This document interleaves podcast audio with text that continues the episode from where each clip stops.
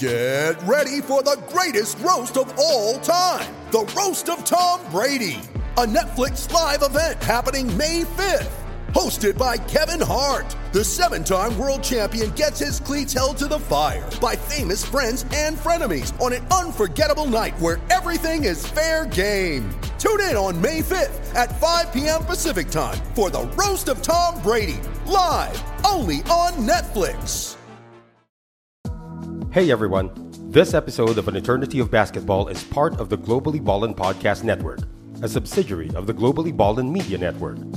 For this show and other shows like it, such as the Globally Ballin' Podcast, as well as projects like it, such as original articles and video work, visit GloballyBallin.com now. If you like this show, be sure to subscribe to it, as well as give it a 5-star rating and a review. We appreciate it. Now, to the show. Alright, ladies and gentlemen, magandang hapon po sa inyong lahat at eto na naman po ang inyong barkada sa An Eternity of Basketball, a phrase taken from a famous Joe Cantada line. Ako po si Noel Zarate, kasama si Attorney Charlie Cuna at si Sid Ventura, kulay na kulay na. Nakikita na natin yung kulay niya. Pinagmamayabang niya kanina, may lampara na daw siyang nakuha. So ngayon, kita na po kami in living color at kasama po natin ngayon, naku makulay din ang karir nitong makakausap natin ngayon. Champion coach with San Miguel, but before that, the pride of Sariaya, Quezon, and a former PBA Rookie of the Year, Coach Leo Austria. Palakpakan po natin si Coach. Welcome, Coach. Welcome. Okay, Coach. Ay, magandang hapon sa iyo, Noel, Attorney Charlie, at saka Sid, ano? And then, mabuti naman, naimbitahan niyo ako dito. Naka-lockdown pa rin ako dito, eh. Kahit pa paano, nakapagkwentuhan tayo kahit malayo. Oh, okay lang yun. Mas marami nga tayong mapag-uusapan ngayon na coach. Pero ito, pag-uusapan natin ang buong karir nyo. Not only as a coach, dadaanan nga lang natin yan, but also as a player na nagsimula sa Sariaya, Quezon. So balikan natin na coach yung humble beginnings nyo sa paglalaro ng basketball. Ilang taong kayo nung nagsimula kayo maglaro? At kailan nyo nahiligan at naisip nyo, uy, pwede ko tong gawin ng matagal ah? Well, grade 3 pa lang ako, naglalaro na ako eh. Ginagamit ko eh, yung tennis ball. And kasi doon sa paaralan namin, merong full court. And then after recess, and then break. So nandun ako sa court, na not knowing na makakarating pala ako dito sa PBA. And meron din kaming high school eskwelahan dito sa Sariaya. And then dumadaan ako, nakikita ko may mga intramural sila. And then ito St. Francis eh, nakikita ko naglalaro sila. And then sabi ko, pagka naging high school ako, dito ako pupunta. Dito ako maglalaro dahil nakikita sa sa plaza. Dahil walang sariling court yung eskwela namin, so ginagamit ay yung full court ng ng town plaza. Okay. And, so doon nagsimula na yung nakikita na kayo sa town plaza, di ba? O tapos ng coach. Yeah, and then third year ako, naglaro na ako ng intertown dito sa bayan namin. Pero naging varsity ako nung fourth year na nung high school. Dahil nung first year, second year at third year, varsity ako ng volleyball. Pero sa intramurals, naglalaro talaga ako ng basketball. Kaya natakot ako mag-try out ng third year dahil alam mo naman sa high school eh, pagka ang katapat mo eh third year at saka fourth year, malaki yan eh.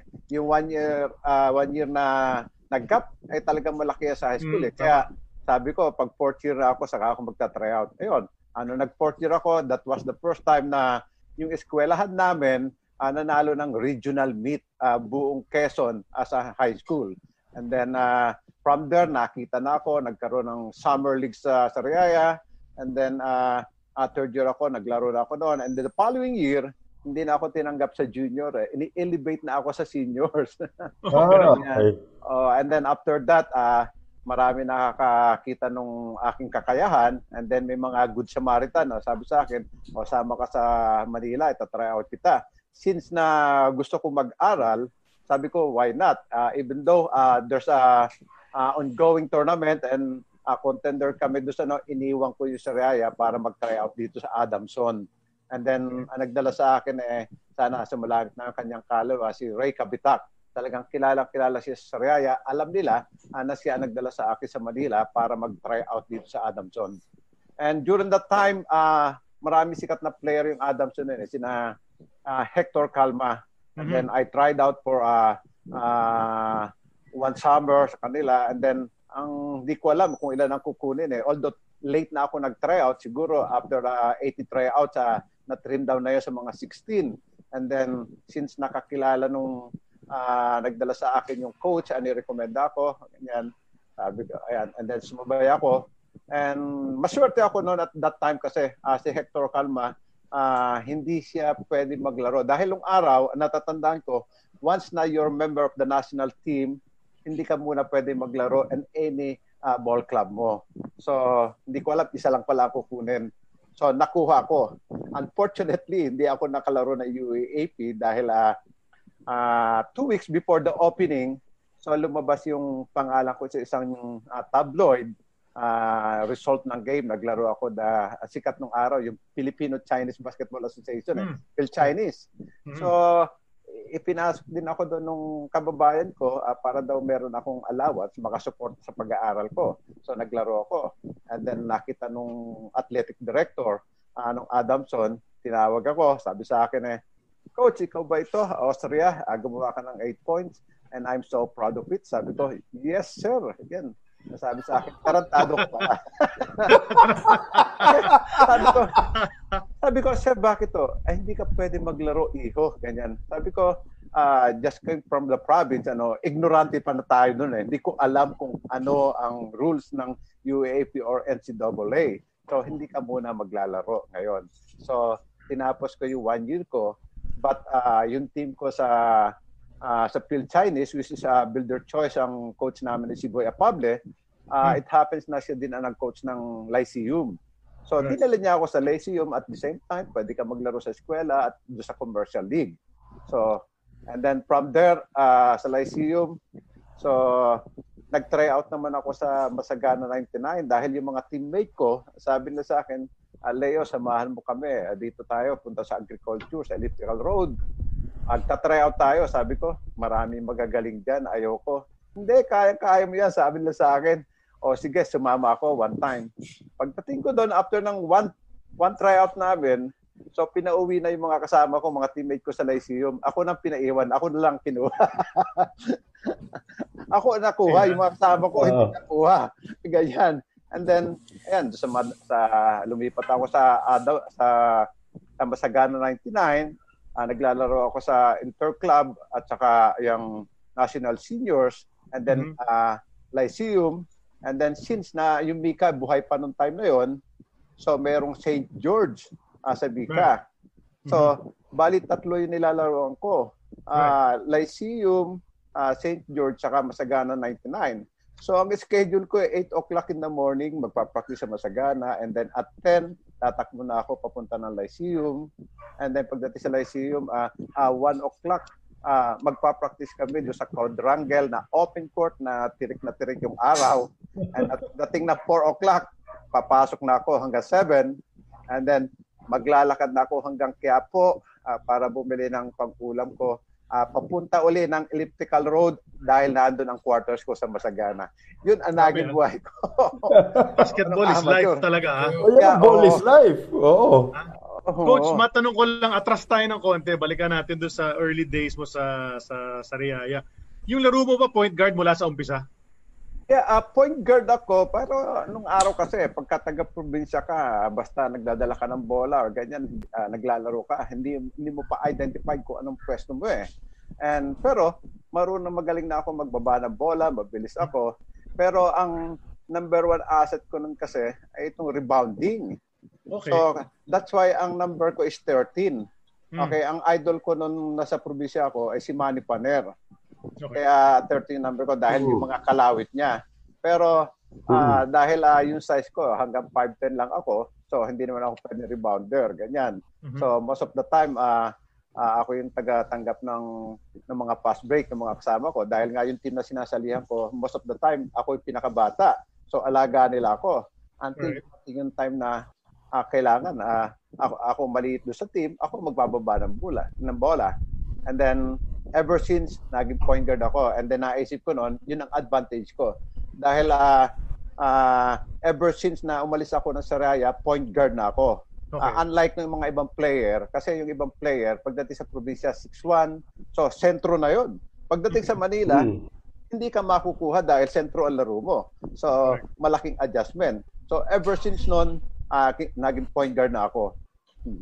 Can I follow up lang guys ha? Yung nabanggit mo kanina coach ha? Yung mga those who just tuned in now sa Facebook Live, naglalaro pa na ng volleyball si Coach Leo. Before basketball. Anong position mo doon? Anong position yun doon? Alam mo nung araw wala mga position yan eh. Ngayon lang nagkaroon ng mga kung ano, mga spiker and then mga outside spiker, merong center ganyan.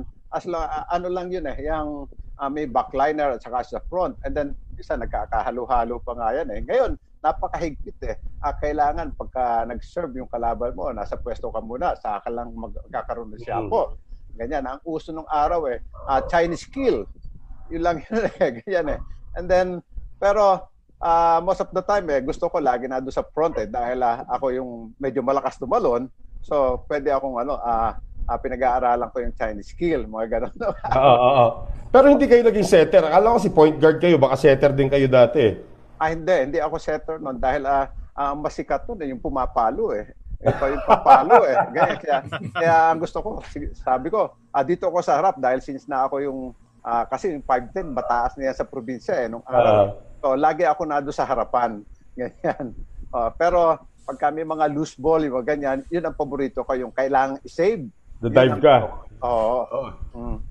Well, okay ah. Hindi ko alam na part about yung ano, yung career nyo pala, dumaan din pala kayo sa volleyball. Nakatulong ba ang volleyball sa pagbabasketball nyo? Kasi si Bong Ravena, volleyball player din dati, naging basketball player. Same thing with Troy Rosario. Ang naging pati si Jackson Corpus, ganun din. Jackson Corpus, Rico Meyerhofer, mga ganun din, mga dating mga volleyball player. Ang naging problema daw nila dati, hindi daw sila natuto mag-box out. Kasi lundag lang daw sila na lundag. Aminado si Coach Bong, aminado si Troy. Nakatulong ba sa inyo? Totoo yun, ano, talagang hindi makakatulong pag-box out dahil ang maganda lang na pagka-volleyball player ka, alert ka eh. Yung reflexes mo. And then, any position, pwede kang tumalon eh. Pero hindi ako nag-concentrate sa volleyball eh. After nung high school ko, dahil mas masaya yung basketball eh. Dahil lalo na sa probinsya, pagka naglaro ka, buong plaza, puno yan eh. Pwede kang magnakaw sa mga bahay-bahay dahil lahat ng tao nandiyan sa plaza, nanonood. Pero hindi lang yan yung laro ko eh. Nung high school ako, naglalaro din ako. Nag-track and field ako, nag-long jump, ganyan. Naalaala ko noon eh, one time eh, district meet namin eh. So, kulang ng runner, pinatakbo ako. Kaya lang, i-disqualify dahil hindi ako nirehistro ng coach.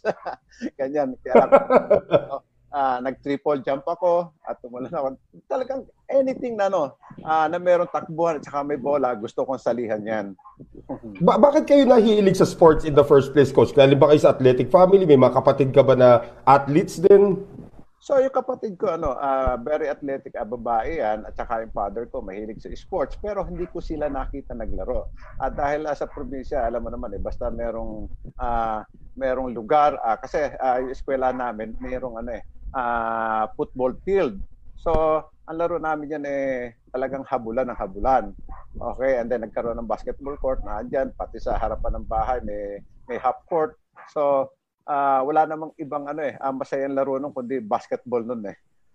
Mapera doon sa mga piko, alam natin yun na pagka maliwanag ang buwan, naandyan ka sa kalsada and naguguhit ka dyan para magkaroon kayo ng piko. Ganyan. Pero other than that, talaga yung basketball ang natutukan ng mga tao dahil every summer, yan ang binabantayan ng hindi lang player dahil yan ang cheapest form of entertainment eh. Yan ang binabantayan ng mga kababayan natin every summer. Coach, mabalik lang dun sa trivia na shinare mo na dapat pala sa Adamson ka maglalaro for college. No, tapos akalain mo ba na several years later magiging coach ka ng Adamson sa UAP? May parang nakuha ka bang sense of doon na fulfillment or parang yung unfinished journey ng buhay mo na finally natapos mo nung nag-coach ka ng Adamson? Actually, wala akong iniisip na pinangarap ko bang maging coach o nag-ambition ba ako? Wala sa isip ko yan eh. Ang nasa isip ko ng araw, gusto ko lang makarating na Manila, mag-aral, magkaroon ng scholarship. Dahil kapos kami sa financial assistant ng ng parents dahil galing sa isang farmer, ganyan. Gusto ko lang makatapos dahil para makapagtrabaho. Pero nakita ko eh, meron palang career itong basketball later on. Basta ang ginagawa ko, every time na bibigyan ako ng chance na maglaro, laro ako ng laro, not knowing na nag-i-improve na pala ako and then nakakakita. Sabi ko nga sa sarili ko kung yung nung araw pala meron na social media, siguro sikat na sikat ako dahil natatanda ko nung time ang dami nung ginagawa mo. And then I think naisend ko nga kay kasamang Noel yung some of the highlights na meron kami mga games na hindi ko alam na gumawa na pala ako ng 23 points in one half na 2 points na ibinigay ko sa kakampi ko, nanalo pa kami. Ang kalaban namin noon ay sina Jeffrey Graves o di kaya yung kalaban namin sa National Seniors. Ito yung isang magandang istorya noon eh. Ang kalaban namin sina Alan Kaidik sa National elimination ng intercollegiate. So pagka nanalo kami, punta kami ng Bicol, represent ng NCR para sa intercollegiate. Ang kinukuha lang ng top 2 eh. So pagka tinalo kami ng UE, magkakaroon ng triple tie with a run out kami. So we're down by 8 points in the last 2 minutes. Hindi ko alam na ako pala nakashoot nung 4 na sunod-sunod. Kasi nung araw walang 3 points eh. Ang teammates ko si Joel Oizaga at si Willie Pearson. So since na point guard ako nagdidirect. So nawawala yung mga papasahan ko. Hindi ako nalang titira. So pumapasok. So natay ko yung yung score, nag-overtime kami. And then sa overtime, last shot sa akin po rin. So na-shoot yun. And then nanalo kami, and then punta kami ng intercollegiate dito sa Bicol yung time na yon. Pero nung high school ako, I think 4th year na, that was 1976 dahil yung mga contemporaries ko, dahil ako na-elevate sa seniors, nakalimutan ko, nakapag-coach na pala ako noon dahil nag-champion kami dahil yung mga barkada ko, yung junior team, kasi may midgets, may junior at saka senior eh. Ako nasa senior niya dahil parang in-upgrade na agad ako, although kasi babata ako yung mga nasa junior. So, inilagay lang ako doon sa senior. So, nag-coach ako doon, nanalo ako doon. Nag-champion kami. Ganyan. Pero, ang talaga nasa isip ko noon is Manila para makapag-aral. Ayun. Coach, may tanong dito. Saka, dati ko pa naiisip, si Coach kasi nakakalaro namin. Nung nagko-coach na si Coach Leo sa PBL noon, kami tinatawag na third game. Pagkatapos na game, kalaro na, nag-scrimmage kami kasama yung mga coaches. Doon ko nakita first time yung jump shot mo, Coach Leo, nakakaiba. Marami nag-iisip, paano nyo nakuha yung formang gano'n? Kasi wala kang katulad eh, sa forma ng jump shot nyo eh. Yeah, hindi ko nga alam na gano'ng kapangit yung forma ko eh. Kasi sabi yan. Alam pangit basta bumapasok. Oo. Ang alam ko lang nung naglalaro ako, nakita ko yung jump shot ni Francis Arnaiz. Ganyan, and then jump shot yan. And then, isa pa kay Larry Pounds ng San Miguel. Alam nyo, nasa ibabaw ng ng ulo niya yung bola. So, ginaya ko yun. And then, pagka tumalon ako, nakabuka ka yung pa ako. Hindi ko alam na yung bola pala nasa likod na ng ulo ko. Until the time na may binigyan ako ng picture ni Tony Lu. Leo, tinan mo itong tira mo. Nagpi-free throw ako. So, yung bola ko nasa likod. Sabi ko, ganun pa. So, naging conscious ako. I'm trying to to change that form. Nung araw naman wala nagtuturo ng shooting form eh. Ang diyan eh, basta nakakashoot ka, walang problema eh. And then later on, na-realize ko na na talagang malaki ang tulong ng magandang forms. Pero kahit anong magandang forms ang gawin mo, pero nasa tao 'yun eh. Kung meron kang attached, talagang ganyan. Dahil sinasabi ko nga bakit sa Amerika, which is sa kanila nanggagaling ang lahat ng mga basic, ng mga fundamentals na nagtuturo, si Shaquille O'Neal hindi rin napakaraming pera, sikat na sikat, hindi rin makatira na maayos. Ganyan. Oo. Palagay ko nasa body structure mo yun eh. And then, kung may touch ka, talagang instinct yan eh. Napalagay ko eh. Based on my experience, kaya pag kami mga basketball clinic eh, pagdating ng form, so, ibibigay ko na sa ibang coach, hindi ko na ito. Pero isa lang sinasabi, ko, lahat ng gagawin nyo, kailangan ay repetition. Kahit pa maganda ang pangit, pwede yan. Dahil napatunayan ko yan, naglalaro ako eh. Dahil sabi ko nga eh, gumawa ako ng 45 points. 21 out of 25 attempts, ganyan. Pero ang natatandaan ko noon, lagi ako may 3 hours in the afternoon eh. Kinukuha ko yung janitor namin. Sabi ko, bigyan mo ako ng bola dito sa gym dahil nasa compound ako ng agriculture eh. May sarili kami gym. So wala akong ginagawa. Ako solo doon sa gym. So tatawagin ko yung janitor, bigyan mo ako ng bola, titira ko mga 2 hours, mga 500 shots. Matagal pala yun eh. Abutin ka ng 1.5 yun eh. And then pagdating ng free throw, sinasabi ko, bawat miss ko, bibigyan kita ng piso. Kaya lang nagagalit yung janitor eh. Dahil 5 beses lang ako nagano eh. 5 beses so hanggang 5 to 10 times lang ako nagmi-miss sa free throw. Ganyan. Kaya pagdating ng game, nagkaroon na puro repetition. Kaya sabi ko, yung mga forms na yan, pwede mong talunin kung masipag ka. Dahil lahat naman ng coach ang sinasabi nila, repetition hanggang magkaroon ka ng muscle memory.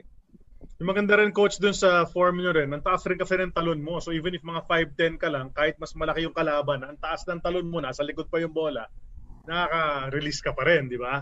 Kahit nandiyan yung defender. Ganda nung. May nagko-compare nga sa'yo dito sa nanonood sa Facebook natin, yung tira mo raw, parang si Joy Cleofas. Si Coach Jalma Arnedo, galing assistant coach sa Gilas. Si Coach Jalma. Joy Cleofas daw. Napakagaling ni Joy Cleofas. At saka meron pang isang napakagaling na shooter sa NBA at the time. Inabot ka, pinapanood ko yan. Si Jamal Wilkes. Ayan. Ganun naman yun. Jamal Wilkes. Paikot naman yun. Ganun yun. Paikot eh. Kaya nung sinasabi nilang, Coach, bakit yan tira mo? Pumapasok naman eh. Nung nakita ko si Jamal Wilkes, hindi ko nababaguhin yung tira ko. Sabi ko, nakakashoot naman. Ganun din daw yung sinabi ni John Wooden kay Jamal Wilkes. Gusto niya sana palitan yung form ni Jamal Wilkes pero pumapasok naman palagi so pinabayaan na lang daw niya. At saka alam niyo yung kwento kung bakit ganun tumira yun. Alam niyo yung kwento yun, coach? Yung kapatid niyang babae, sinusupalpal daw siya parati pag ganun. Iniiwas na lang niya. Hindi na siya masupalpal pero nagstay na lang yung formang yun. Pero before I tried my best na baguhin yung form and then nagagawa ko. Pero later on, wala, bumabalik din doon sa dati eh. Sabi ko, there's no way. Kaya during my coaching this career hindi ako nagtuturo na baguhin mo tira mo or ganyan. Hindi ako nagtuturo dahil alam ko naman kahit anong forms yan, kung talagang pinapractice mo, mangyayari yan. And ito lang sinasabi ko sa kanila eh. Sino ba sa best shooter ng NBA ang magkakapareho ng tira? And any NBA team, sino makikita mo magkakapareho ng tira? Although, tinuturo nila, same form, lahat ito, ganyan, pero wala kang makikita. Sino ang the best shooter? Paano si Reggie Miller? Larry Bird! Reggie Miller. Paano tumira? Iba yung forma nga lahat. Iba. Stojakovic, iba rin. Kaya sabi ko, instinct yan at saka Pero tatalunin ka nila ng magandang forms kung halimbawa, 50 tayo, for 100 times ganyan. Pwede kang talunin because of their forms, ganyan. Pero in a full game, yung forms minsan nawawala yan eh. Dahil hindi ka makakatira ng libre eh. Ganyan, lagi ka may bantay eh. So, kung may bantay ka, kato this step carry, hindi naman tumitira siya na may tao sa harap eh. Laging nagagawa niya ng paraan na magkaroon siya ng space kaya nakakatira ng diretso. Pero pagka may tao sa harap, hindi siya makakatira. Nagawa siya ng paraan para makalibre siya. Kaya sabi ko, nasa player na yan eh. Kung paano ka gagaling dito sa shooting. Naalala ko sa inyo sa San Miguel dati, merong isang ganun din na forma, si Chris Lutz. Yung hindi mo rin ma-spelling yung jump shot ni Chris Lutz. Yeah, totoo. Mahirap yun eh. Pero sabi ko, just keep on shooting, especially if you're free. Dahil, alam ko eh, dahil nakita ko na siya nakakashoot, may touch siya. And then, hindi ko pwede pagbawalan. Pwede ka magbigay ng suggestion. Sabi ko, ganyan. Lang yan? Kumpiyansa lang yan. Dahil there's no such perfect form para sa any player eh. Dahil wala nga magkakaparehas ang tira eh. Tama yun. Wala nga. Coach, may mga pinadala kang mga letrato sa amin, ano? Mga, ano mo. Eh, gusto ko lang i-share sa screen ngayon, tapos baka pwede mo lang i-describe kung kwento ano mo yun. Kwento mo lang kung ano yung nakikita namin. No? Okay, okay. Teka. Saan ba yun? Yun. Excuse me. Di kasi ang galing ano nangyari sa'yo, Coach. Di ba, imagine, you're playing for Lyceum, Masagana, tapos may isa pang team. At the same time, St. George, sabi mo nga, di ba? Imagine yung talagang puro basketball ang ginagawa mo, kaya ang dami mong mga team pictures, ang dami mong experiences with those different teams. Siyempre may success, merong hindi masyadong success na nangyari doon. Gusto lang namin yung malaman doon based on the pictures, kung ano mga nangyayari doon sa mga pictures na yun. And then naglaro din ako sa Lyceum, sa Arellano, dahil gusto kong tapusin yung pag-aaral ko at that time. Ano. So nakita ni Peter Kaiko, dahil after nung national team, so hindi kami nakapag-enroll, so kinuha ko dahil may intercollegiate. Yun yung sinasabi ko na nag-qualify kami para pumunta na Naga. So kinuha ko sa sarili. Kakampi ko na sina Willie Pearson, saka si Joey Loisaga. At the time si Hubinal, si Progoso. Si Ricky, nandun na ba? Ricky Cui, kasama niya? Si Ricky Cui, wala pa siya doon eh. After nila Ricky Cui. And then si Koy Banal, andun din yon noong time na yon. Right. And then si Joey Cui ang nakasama ko. Okay. Oo.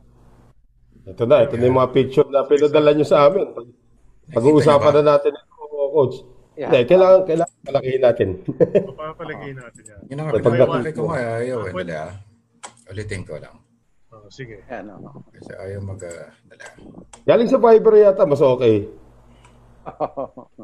Di ba? Kasi ganda ng mga picture na pinadala ninyo, nakita rin namin. Contest nga kami, paramihan ang nakakilala doon sa mga ibang picture. Sinename namin yung mga kasama mo sa mga pictures eh. Yan. Ito, Coach. Anong kwento rito? Ito, later on na to, Coach, ano? Later na. Ito nung 1995, ngayon kung tawagin natin ito, PBA Champions Cup eh. PBC Champions Cup ito noong 1995 after my my PBA career, no. So nawala ako, and then bumalik ako sa PABL, pinalaro ako. Sabi ko, why pwede ko naman bigyan ng another try, and then nagkaroon ng selection yung PABL, and then akong ginawang captain ball ni Charlie Pabi, siya ang commissioner nun. Siya nagbuo ng team. And then ang sponsor namin is Andox. Nag-champion kami dito. Ang import namin is si Bobby Parks at saka si Gonzalez. Alexander Cole. Si Cole. And then undefeated kami dito. And then ito si Her Jae of Korea. And then third place sila. Sila nakalaban namin nung semifinals, and then ito Malaysia, hindi ko na nalimutan ko na ang pangalan niya. And then saan ito, Coach? Sa Malaysia or Malaysia? Sa Malaysia, sa Maba yung ginawa. Sa Maba. Parang Araneta Coliseum din ang forma noon eh. Dome din yun eh. So nag-champion tayo diyan. Ito yung PBL Andox na tinatawag na team, ano? Yan yung team na, di ba, may foreign broadcaster? Lahat sila naging astig bigla pangalan. Peter Martin, Leo Austria, di ba? Naalala ko yun. Yung isang commentator dyan, after mo makashoot ng 3 points na napakalayo, sabi niya, that shot came all the way from Austria. Yun yung comment niya, no? Di ba? Pero ganda yung B-boy Simon, naging Oscar Simon. Tama. Totoo yun. Ito medyo... Ito, maaga-aga pa to. Masagana yan. Si Moying yan. Si Moying Martilino. Moying Martilino yan. Kaya kawin nilagay yan dahil alam naman natin si Moying Martilino, isa sa mga personality pagdating sa basketball. BAP Secretary General at the time. Medyo mabigat yan. And then ito, nag-champion kami ng National Seniors. At tumanggap ako ng trophy dahil ako ang captain ball ng Masagana 99. In fact, itong national seniors na ito, 5 consecutive yata nag-champion kami. Or 4 times na wala kaming talo. Undefeated kami sa national seniors. Isa sa mga prestigious tournament yon dahil once a year lang ginagawa yun eh, every summer eh. So nag-champion kami dyan. Anong year to, Coach? Coach, yung nabanggit mo nga, Masagana 99. Teka. Anong year to, Coach? Anong year to, Coach? Ito mga 1983 or 83. Kasi simula lang ng ABL. Coach, nung time na yun, you mentioned kasi Masagana 99. Yun yung mga earlier teams kasi na parang amateur ba na tinatawag nila. Masagana, ESQ, mga ganyan. Yung panahon na yun, Ano klaseng experience yung coach para sa'yo? I mean, very successful yung team mo. Sino yung mga teammates mo na magagaling? Coaches mo? Pakikwento naman, coach. Noong nasa Masagana 99 ako, marami ako naging coach doon eh. Pero ang pinaka-boss namin, tsaka coach ay si Ding Panganiban. Domingo Panganiban. And then siya yung director ng National Food Authority at the time. And then undersecretary ng Department of Agriculture. And then mahilig siya sa basketball. And then siya nagko-coach since na marami siyang ginagawa sa gobyerno at that time, ano. So naging coach din namin si Arlene, tsaka yung bayod niya na si Romulo Yambao. So pero pagka during yung mga major games talaga si Panganiban ang nagko-coach. And then marami din si Charlie Bajon, naging advisor din doon. And then si Skip Agkawili, naging coach din doon. And then ang unang kumuha sa akin doon, nakakita sa akin doon ay talaga si si Nick Jorge at that time.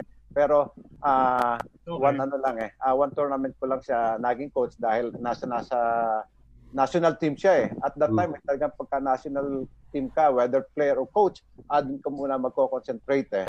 And then I played for 5.5 years sa kanila since 79 hanggang 84 December dahil 85 nagpa-drop na ako sa PBA eh.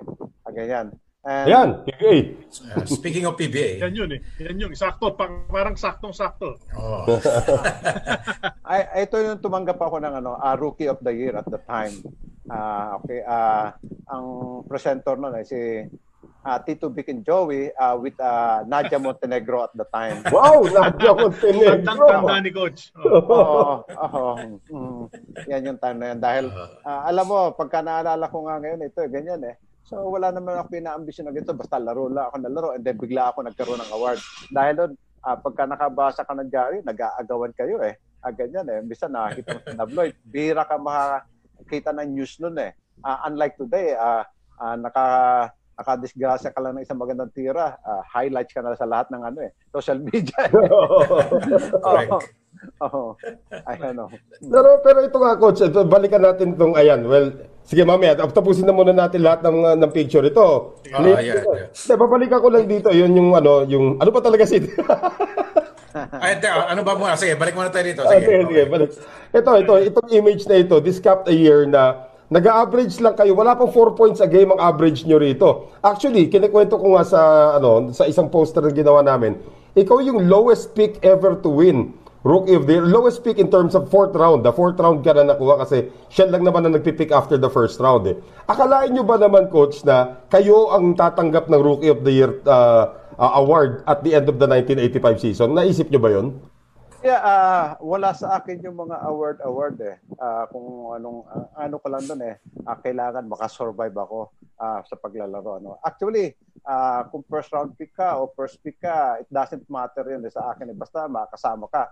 And I think, alam ko, i-correct mo if I'm wrong, dahil ang alam ko ako yung last na pinik eh. 6th round ako eh. Si Marquez yung last na pinik. Si Marquez, So anyway, it doesn't matter sa akin sabi ko, nakuha ako, or ganyan. Pero bago magkaroon ng drafting, I think this is the first time nagkaroon ng drafting ng PBA. So, masagana kami, pinuntahan kami ni Charlie Pavis kung gusto niyo mag-tryout. Dahil at that time nga, puro champion kami noon eh. Kami yung one of the best team sa amateur dahil yung ibang team, during that time, medyo mahirap ang panahon. Going to 1985 to 86, mahirap ang panahon dito sa Manila. Ang PBA, 6 na team lang yan.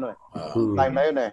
And then kaya naging 8 dahil sa Shell at saka ito sa Alaska. Okay, and then later on, nagkaroon ng Pew Fruits at saka itong sweep. Yun. So, dahil in-invite yan ng mga management ng Shell dahil magkakatsukaran yan eh, noong time na yan eh. Kaya dito sa Masagana, talagang ang laki ng pasasalamat ko dahil in my 5.5 years with them, talagang inalagaan nila ako, especially si Domingo Panganiban. And then lahat, ang dami ko na-experience. Imagine, during that time, hindi ako umaalis ng compound ng Masagana for 1 month, 2 months, nasa loob lang ako, ganyan. Ang playground ko, elliptical road, kung kailangan ko magpakondisyon, tatakbo ako doon ng at least 2 rounds, eh, bawat round doon, 1.6 kilometer eh. Kayo, yung Quezon Memorial Circle yun. Yes. Elliptical road. Ayun. And then, sa Masagana ako lagi, and then hindi ako umuwi ng probinsya. I think bihira-bihira o once or twice dahil may pangarap nga ako, gusto ko makapaglaro. Matapos dahil nakita ko pagka nanonood ako ng mga liga, sabi ko, kaya kong gawin yung ginagawa niya. Especially no nakita ko si Hector Calma naglalaro. Dahil hindi ko malilimutan ng first time na bumisita siya sa Adamson dahil wala siya, nasa national team. Sabi ko, ang liit pala nito. O ganyan. Pero nung nakita ko lumayap, yung kamay niya nado sa may ring, pero yung paa niya ay nasa leeg nung depensa. Dahil nung araw, usok-uso yung pa-charging. So, si Hector Calma pagka lumayap, napakataas. And then sabi ko, bakit kaya ang taas ng layup nito? So nakita ko siya, may sarili workout. So meron siyang barbell sa kanyang balikat. And then tumatakbo sa bleacher. Sabi ko, ganun pala yun. Gagayahin kita. Ganyan. So, hindi ko makakalimutan yung experience ko yun dahil very observant ako dahil kung anong ginagawa. Dahil pagka probinsyano ka, hindi mo alam kung ano nangyayari sa Manila. Kasi pagka ang Manila players pumunta ng probinsya, maraming tagahanga yan. Dahil sabihin nila, larong Maynila yan, magaling yan, ganyan. Which is true naman dahil natuturuan ka ng tamang basic, ganyan. Pero, nung pagpunta ko ng Manila, sabi ko, ipapakita ko naman sa kanila kung gaano ako kapursigido. Dahil alam ko nito, bago ako pumunta doon, nag-try out of sa Adams. So, hindi ko malilimutan ito, ganyan. No? Ang training nung araw, okay guys, 30 laps sa court. Yun ang conditioning, 30 laps, ganyan. So, ang kasabay ko yung mga veterano, sina Boyd Salvador, sina Sison, ako sina Santos, sikat ng Adams yun So, nasa pangatlo ako, sumusunod ako doon sa number 1, Cusano, siya yung pacer. Pacer. So, tumatakbo, sabi ko, hindi ko alam kung na 30 rounds pala ipagagawa. So, sunod lang ako na sunod, ganyan. Sabi ko, habang sumusunod ako, napapansin mga nasa harap ko, tinetest nila ako, ganyan. So tatakbo din, bibilisan nila, sunod ako. Hindi ako humihiwalay sa kanila. Hanggang matapos yung 30 laps, sabi, doon bumilib yung coach sa akin, pwede itong batang ito, or ganyan. So, pero hindi nila alam talagang todong-todo na ako. Right after ng practice sabi ko, nagsashower itong mga player, ganyan. Sabi ko, ayaw ko mag-shower dahil pagbabawalan ka ng magulang mo sa pagka naglaro ka, bawal maglaro, mapapasma ka. 'Di ba nung araw ganyan? Tama. Pero mainit ang katawan ko, ganyan. So siguro kailangan ko rin mag-shower ganyan. Pagdating sa shower, hindi na ako nakapagsabon dahil lupay-pay na ako. Napakahirap. Sabi ko ganito pala ang training sa Manila. And then later on, ayun, pumasa ako. And then bawat practice, bawat so pinag-aaralan ko ng time na 'yon. Okay. Next. Dante, yan, ito yung tatanong ko, yung tungkol sa, ito happy, nakikita natin, may mga legendary imports yung sa likuran nyo, coach, Anong kwento rito? Ito si Bobby Parks at saka si Tony Harris. Yan. So, ito yung 1996, so we represent the Philippines, para this sa, di ba, 1995 sa Malaysia, ginawa yung Champions Cup, 1996 dito sa Manila, Ninoy Aquino. So, ito yung team namin. Ayan, si Bobby Parks, and then si Pichi Ang, si Nonoy Pido, and then si Danny Ildefonso andito, si Joe Vicese, and then si Ronnie Padilla. Ayan. Nag-champion din kami, undefeated. Kaya back-to-back kami, undefeated at that time. Ang dala namin ay yung happy dahil sila nag-sponsor ng time na yun. Hindi ko maalala, gano'ng kaganda yung laro ba ni Tony Harris dito, coach? Magaling pa ba siya dito nung 1996 na yan? Yeah, magaling pa pero hindi sila magkasundo ni Bobby Park. Ba talaga? Okay yun na. Bakit? Ba't hindi sila magkasundo? Dahil si Tony Harris, unconsciously, pagka naglaro siya, one-man team. Alam naman natin nun, pagka naglaro siya sa sweep nun, kanya lahat ang bola Gumawa nga yata siya ng 103 points o 105. 105 points. Uh-oh. Pero ibig sabihin nun, kung 100 ang tira, sa kanya 80. Si Bobby Parks is a team player. It's a team player. Ganyan. And ayaw niya nung ganon. Pero for the sake of the team na manalo ng championship, binaliwala niyon. Pero after the game, sabi niya, hindi mo na ako mapapalaro with him in the team. Wow. Huh? Sabi niya. Wow. At talagang ano yun eh, ang coach namin ay si Junel Bakuli at the time. 95-96 Junel Bakuli ang coach namin. And then there was a time na gusto niyang palitan na ito si ano eh, si Tony Harris. Kaya lang ang galing din eh. Ang galing eh. Talagang ano eh, kaya with his caliber, ano, ang kailangan mo. Siguro, it's a matter of how you understand your player, eh. Ganyan. Pero, siyempre, ang player, may kanya-kanyang opinion, eh. At sa may mga perspective yan, eh, kung anong gusto sa team. Pero, as long as na you're winning, I think, you're on the right track. Okay. Tama. Yan lahat yung only time na naging magkakampi sila, no? In history of the PBA. Yeah. Si Tony Harris. Oh, ito marami. Anyway, ito na. Speaking of Masagana, ito na. Marami nag-shell dito. Ito yung Masagana 99. I think this is one of the best team na na-form namin. Dahil kompletong-kompleto ito. Dahil makikita mo, ito si Jerome Cueto, number 21. And then, ang katandem niya before, ito si Melchor Mijares, na ang tawag ko dito is si Norm Nixon. Ganun ang style ng laro niya. Okay. And then, one of the best point guard sa NCAA from Trinity, si Joey Magana, PBA materials yan dahil napakalapad niyan eh, ng time na yun eh. Talagang, yung katawan niya, makikita mo, hindi pa uso yung weights nun, pero makikita mo yung katawan niyan. And then, from the right, dito si Egay Amisola na marami nagsasabing talagang PBA ano yan eh, materials. Okay? Unfortunately, hindi siya nakarating because of some bad experiences siguro. And then sunod, national player si Jeremias Aquino. We called him Flying Eagle dahil ang lakas niyang tumalon eh, national player. And then si Ray Rebellosa, okay, from Mapua. And then si Boy Biray. And then si Ray Cuenco. Of course. Yung Ray Cuenco. Ang sumunod ay si Nonoy Espino, kapatid ni Dennis Espino. Okay. And then, and then laki si, rin, ano? And then ito si kalimutan ko na siya. Ubinal. Si Ubinal yan. Si Ubinal yan. Nasa stage siya ngayon. And then once in a while, nagtatawagan kami. Yan, no? And then susunod ay si hindi ko matanda pangalan niya si ano, pero nasa gugupitin ko muna, nasa dulo ng dila ko eh si pero sumunod si Aldo Perez. Right. Aldo Perez. And then si Leo Isaac. Leo Isaac. Ba pa itsura ni Aldo Perez, ano, hindi pa ganun yung buhok niya. Talagang ano yan eh, heartthrob pa yan eh noong time na yun. Yan ang mga kasabay mo na rookie eh, di ba? Juvenal Perez, ikaw, bro. Leo Isaac. Si Sani Cabato na wala diyan. Si Isaac, 86 na si Isaac. Kabatch nila. Si Leo, last pick in the first round. Yeah, but he played in 86 na. Oh, that's right. You're right. Yung draft pick lang nila. Si Onchi De La Cruz naging teammate din namin dito. At puro shell din pala nangyari doon, di ba? Yung eventually. Kasi itong lineup na ito, parang ito eh, noong time na yun, piling-pili. Besides doon sa laging kalaban namin eh, yung Lasal at saka NCC. Yun yung mga team na na malalakas yung lineup eh, dahil yung recruitment program nila talagang especially Masagana dahil lagi kaming nagpo-promote ng game sa mga provinces eh. So tinitingnan namin yung magagaling na player and then nakukuha namin katulad si Egay Amisola, nakita namin niya sa sa Bicol. Okay, balik ko Balik mo to yung host Powers KC. Oo nga eh, sorry, pasensya na.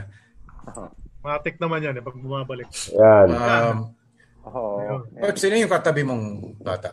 Ito, anak ni ng boss namin, si Domingo Panganiban. Okay. Okay. Mascot namin. I think si Michael ito. Si Michael. Michael. Michael. Or Marvin. Dalawa lang pa sila eh. Anong year ito, coach? Yung... I think ito yung 1983-84 siguro to. Parang maling uniforme pa yung nadala ni Jerome Cueto para sa... Ito ba yung MVP kayo sa Ambassador's Cup noon, coach? O ibang taon pa yun? Yeah, ako yun. I think 1983 yun eh. Yung pinorm yung PABL. Second conference yun eh. Second conference na yun eh. Coach, may mga iba nagbanggit na rin about Jerome Cueto, no, sa mga guests namin. Notably si Bong Alvarez and Ronnie Magsanok. They talked about how good he was. Pero ikaw, naging kakampi mo talaga siya. No? Pero hindi siya umabot ng PBA. Eh. Pero can you describe lang for our viewers just how good he was? And ano tingin mo, bakit hindi siya umabot sa next level? Yeah, ini-expect ko talaga ito ay magpo-prosper ito sa PBA. But at that time kasi makikita mo... medyo mahirap ang panahon noon sa PBA, papuntang PBA. After Masagana, napunta yata siya ng SWIP at the time or the other way around. Pero ang masasabi ko dito, talagang he will become a superstar in the PBA because nung time na yon, hindi pa uso yung mga dunk eh. Pero siya nagdadunk na. And then he can shoot, he can score, and then maliksi siya, ganyan. And then last time niya nasa before PBA nasa sweep siya, nagkaroon ng mga controversial issue na wala namang katotohanan, naapektuhan siya, and then nag-ano siya, nag-America siya, ganyan. Pero he's one of the best two guards during that time. Next picture natin, coach, ito yung Lyceum.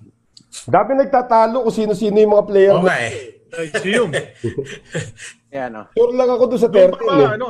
Pirates na ba tawag sa inyo nun? Yeah, Pirates kami. Lyceum Pirates. Pirates na. Noong pa lang Pirates na. Pero Lyceum College of the Philippines pa sila nun. Yan si Boy Afable, no? Yung coach. Yeah, si Boy Afable. And then ito yung si Danny Soriano. Ito yung assistant coach. Imagine nung araw eh. Head coach, assistant coach, tapos na yan. Yun lang.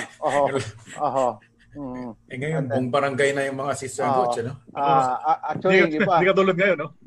Yung iba, siguro mga dalawa dito, hindi ko na matandaan yung pangalan, ano? Ito si Danny Acero, one of the best player nung time na sa amateur din, kung nakikilala nyo. And then, sumunod sa kanya, si Aris Franco. Alam nyo, kilala niya. Nag-PBA yan. Aris Franco. And then ito si Ray Ruiz. Aris Franco, tama. Aris Franco, that's right. Okay. And then si Ray Ruiz, I think potential dito ng Maggie PBA. But at that time kasi, kukunti lang naman ang players na pwedeng umakyat sa PBA eh. Wala pa mga drafting noon eh. Kaya pili-pili lang noon eh kung makukuha sa PBA. Pa isa-isa lang, dalawa katulad din na Ito Isguera, naglalaro pa lang, fourth-year college na, ganyan. Saka sila kakausapin o pwede ka na after ng college mo dito. Direct hiring nun eh. And then ito si Ray Ruiz, isa sa malaking wingman. And then sumunod, ito si Boy Aquino. Kung tawagin nila si Boy Tokwa. Ayaw ko kung narinig yun. Isa rin sa magagaling na guard, ganyan, off guard. And then ito si sumunod sa kanya si Junior Clarino. Clarino yan. So, kapatid nila Alex at sa kanila Boy. Oo, kapatid yan. And then, itong isa, ito sinasabi siya, si Ricky Cui. Ricky Cui, batang-bata, kasi pinakabata. And itong isa, hindi ko matandaan masyado. Yung big man sa kaliwa. Oo. Sabi ni Noel, si Wilmer Ong daw eh. Kamukha ni Wilmer Ong eh. Hindi. Masyadong bata si Wilmer Ong. Pero ito sumunod, kilala nyo siguro to, nag-referee sa PBA, si Innocentes. Okay. Si Innocentes. Ito si Freddy Alparo, hindi masyadong kilala. And then isa, hindi ko rin matandaan yung isa nito, number 9. Si Big Pablo daw yun eh. Hindi. Maliit lang yan. Okay. Ito isa si Presidente. Ito si Dante Gonzalgo, best friend ko noong time. Sabay kaming dumating ng Manila and then dito sa Liceo magkasabay kami. Tapos yung number 14, parang artista yan eh. Ayan, 14. Ang paborito ko ay si number 13 eh. Okay, pero naunahan ako ni Dante, nag-giveaway ako sa kanya, kaya naging 14 na lang ako. Kaya ginawa akong 14, March 14 ako eh. Pero actually, ang favorite number ko yan eh, 13. Okay at least na-identify na natin. Hindi po si Big Pablo yung number 9 ha? Tsaka hindi si, kala nung iba, si Jojo Villapando yung 10. Hindi naman nagkaroon sa Lyceum si Jojo Villapando. Yung Aris Franco pala yung isa. Si Aris Franco, coach, naglaro rin sa Shell. So, ang dami rin talaga nakalaro mo dati. Naumabot din sa Shell eventually. Nag-Shell din, di ba? Oo, totoo yun. Siya rin naging oldest rookie, alam ko eh. Meron pa na 31. Meron pa isang player na wala doon sa picture, absent yun eh. Si Jojo Dangoy. National player din yun. Kasabay din ng Gary Vargas yun. Sa up-core. Okay.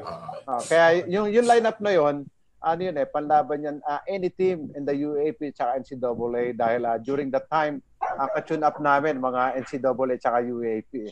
Kaya pan-championship team yun eh. Grabe. Nag-champion yung team na yun. No? Anong liga pala ang Lyceum noon, coach? Na collegiate league? Di ba tayo may NCAA and then National College yun, and then UAP, yes. University.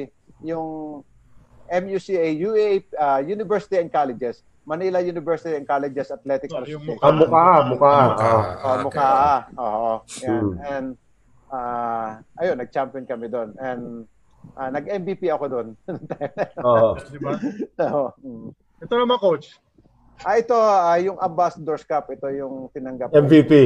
MVP ko. And then si Pagia itong presenter o siya yung commissioner ng Interclub at the time. Interclub yan. Kasi wala pang PABL noon eh. Interclub pa yun eh. After PBA, Mika, Interclub, and then any league na yun ang susunod. Okay. Well, ito Shell takes na to. Pasok na to. Ito na yung ano. Sinong import nyo dyan, coach? Si Dexter. Hindi ko kilala dyan eh. Si Dexter Xiao siyata yan. Si Xiao ba yan? Oo. Parang, not sure. Hindi pa, coach, kasi hindi yata naabutan ni Xiao si Benji eh. Oo nga, ano? Kasaka nandun na si Ricky. Nandun na si Ricky Relosa na. 92 na to, mga ganon eh. Hindi yan 92 dahil hanggang 1991 ako sa Shell eh. 91, oo. 91 siguro to. 91. Hindi. Hindi rin. Hindi ko matandaan itong import na ito kasi dahil lahat sila may itim eh. Calvin Toadles yung katabi niyo, coach. Si Calvin Toadles yan eh, no? Si Calvin Toadles. Ito yung nasa likod niya si Jerry Ruiz. Jing Ruiz. Guido. Gido Babylonia, si Martin, Jojo Martin. And then yan si Mama. Si Dela Rosa. That's right. Si Hurt. Yung pinakasiga diyan, yung nasa naka-squat diyan sa harap. Yan ang pinakasiga diyan sa Jay Ramirez. Jay Ramirez. Enforcer namin yan. Ito coach sino to? Tama kayo. Ayun, Totoy Marquez. Okay. At tama kayo, si Rino Salazar ang coach nito dahil siya magiging coach ng Shell for 92 season. And that was the time na before 92 season na trade ako for Leo sa Pepsi. Leo yun. Kasi player ni Rino Salazar yan si ano eh. Si Leo Isaac. Sa Hinebra. That time na yun. And then masyado makulay yung ano eh. Yung pagiging Shell player ko tayo dahil sabi mo kanina ako yung rookie na nag-average ng 3.9 or I think hindi sa as a rookie the whole career dahil at the time meron akong in my 9 years sa PBA and kasi noong time na yon in my 7 years with Shell I think 8 yung naging coach ko. Every year, nagkapalit-palit. Tama. Ang una ko, si Fred Webb. Si Fred Webb, pumasok kami ng finals sa All-Filipino. And then, pagdating ng the following year, si Ed Ocampo na. Then, 1987, si Jolie pa. And then, 88, si Bobby Parks at saka si Charlie Pavis na nag-take over. Playing coach si Charlie Pavis. And then, 89, bumalik ulit siya. Dumating, hindi, si Jolly pa ulit bumalik at the time. So, hindi rin nagtagal, pumalit si Dante Silverio. After ni Dante, si Arlene Rodriguez. Tama. Yan, tapos, si Rino Salazar na. Ang dami nga coach ko. Grabe. Every year, tuwing aakyat na yung laro ko, nandito na, maka-establish na ako, magpapalit ng coach, ganyan. So, back to normal na naman. And usually, yung mga coach, pagka pumasok dyan, magdadala ng sarili player nila. O kukunin ito, o kukunin ito. Then pagpasok ni Dante Silverio noong time, kinuha sina Toadles, sino mga bata, ganyan. And which is normal naman sa mga coach eh. So naapektuhan lang talaga yung ano, yung progression ng ano ng career ko noong time na yon. Dahil imagine palit ng coach every year. So first five na ako, mababalik ka doon sa ano. Hirap. Nung nagsimula naman kayo, coach, naisip ko lang, ito, ano na to eh, mikaan na to eh. Pero nagsimula kayo, kung mababalik natin dun, Sid, sa picture ng Shell, nagsimula ang karir nyo sa PBA, Bernie Fabiosa kaagad ang naabutan mo. Ano best point guards nung panahon na yun. Natapos ang karir mo sa Shell, Ronnie Magsanok naman na nagtitimon na. So kumbaga, na-bridge mo yung dalawang gap na magagaling na point guard. Ano natutunan nyo kay Bernie at ano naman naipasa nyo kay Ronnie?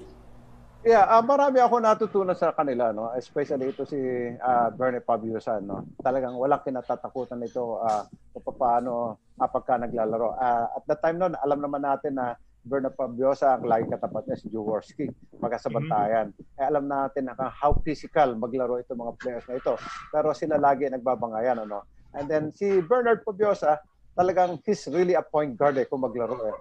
He's taking care of ano, the distribution of ano, the ball, and then he's the director of the team. And then when it comes to the defense, talagang peske ito si Bernie. Talagang one of the best point guard. Ano. Kaya lang hindi na-highlights dahil usually ang tinitingnan yung mga scorer. Eh. Para sa kanya, it doesn't matter eh, kung hindi ka umiscore as long as na nagagawa mo yung role mo.